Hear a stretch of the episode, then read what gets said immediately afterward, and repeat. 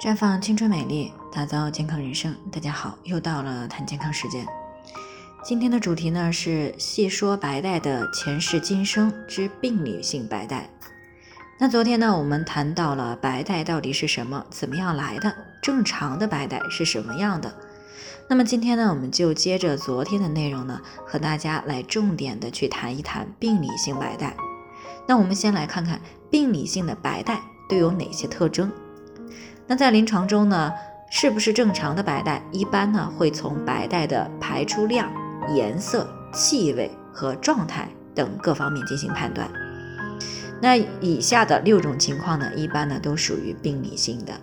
第一个呢就是白带呈乳酪状或者是豆腐渣样，这样的白带呢多发生于霉菌性阴道炎，而且呢常常伴有严重的外阴瘙痒或者是灼痛。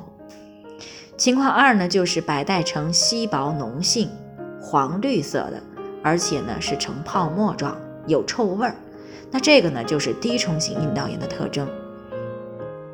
一般呢也伴有外阴的瘙痒，但是瘙痒程度呢远不及霉菌性阴道炎。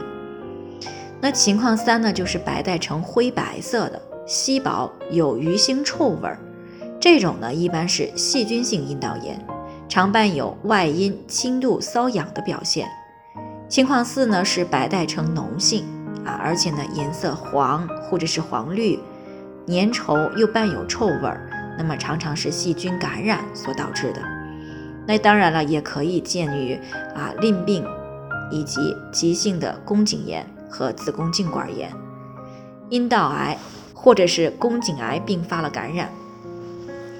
另外呢，宫腔积脓或者是阴道内的异物残留也可以导致脓性的白带。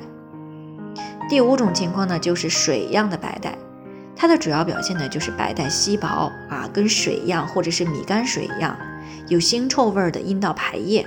那这个呢，一般见于晚期的宫颈癌或者是阴道癌，又或者是黏膜下肌瘤伴有感染了。那如果是间断性排出清澈。黄红色或者是红色水样的白带，那么就要考虑是输卵管癌的可能。第六种情况呢，就是血性的白带，那它具体的表现呢，就是白带当中呢混有血液啊，血量呢多少不一，应该考虑宫颈癌、子宫内膜癌、宫颈息肉、宫颈糜烂或者是子宫黏膜下肌瘤等情况啊。另外呢，放置宫内节育器也可能会引起血性白带。那么出现白带异常后该怎么样处理呢？那对于第一次出现异常，一般呢都建议先做一下白带的啊 pH 值以及清洁度检查啊，来确认白带异常的原因啊，这样呢方便更针对的去进行干预和处理。那正常情况下，阴道的 pH 值呢在三点八到四点四之间啊，一般是呈一个弱酸性的，它可以有效的去防止致病菌呢在阴道里面繁殖。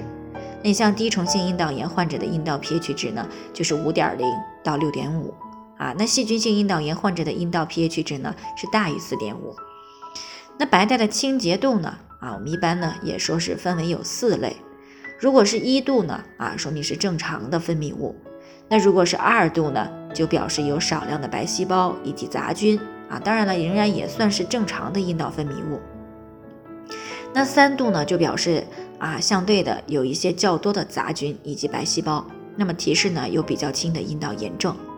四度呢就表示有大量的白细胞以及杂菌了啊，提示有相对比较重的阴道感染。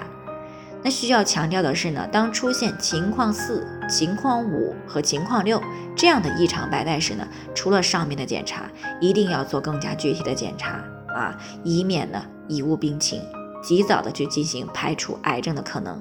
以免呢贻误病情，留下不可挽回的健康风险。那当然了，女性朋友们平时呢最好还是要注意私处的卫生以及护理，并且呢保持良好的生活饮食习惯啊，来减少妇科感染等方面的问题。最后呢还是要提醒大家，每个人的健康情况都不同，具体的问题要具体分析。那如果你也有健康方面的问题想要咨询呢，可以关注微信公众号“普康好女人”。添加关注以后呢，回复“健康自测”，健康老师呢会针对个人的情况做系统的分析，然后再给出个性化的指导意见。这个机会呢还是蛮好的，希望大家能够珍惜。今天的分享呢，就先到这里，我们明天再见。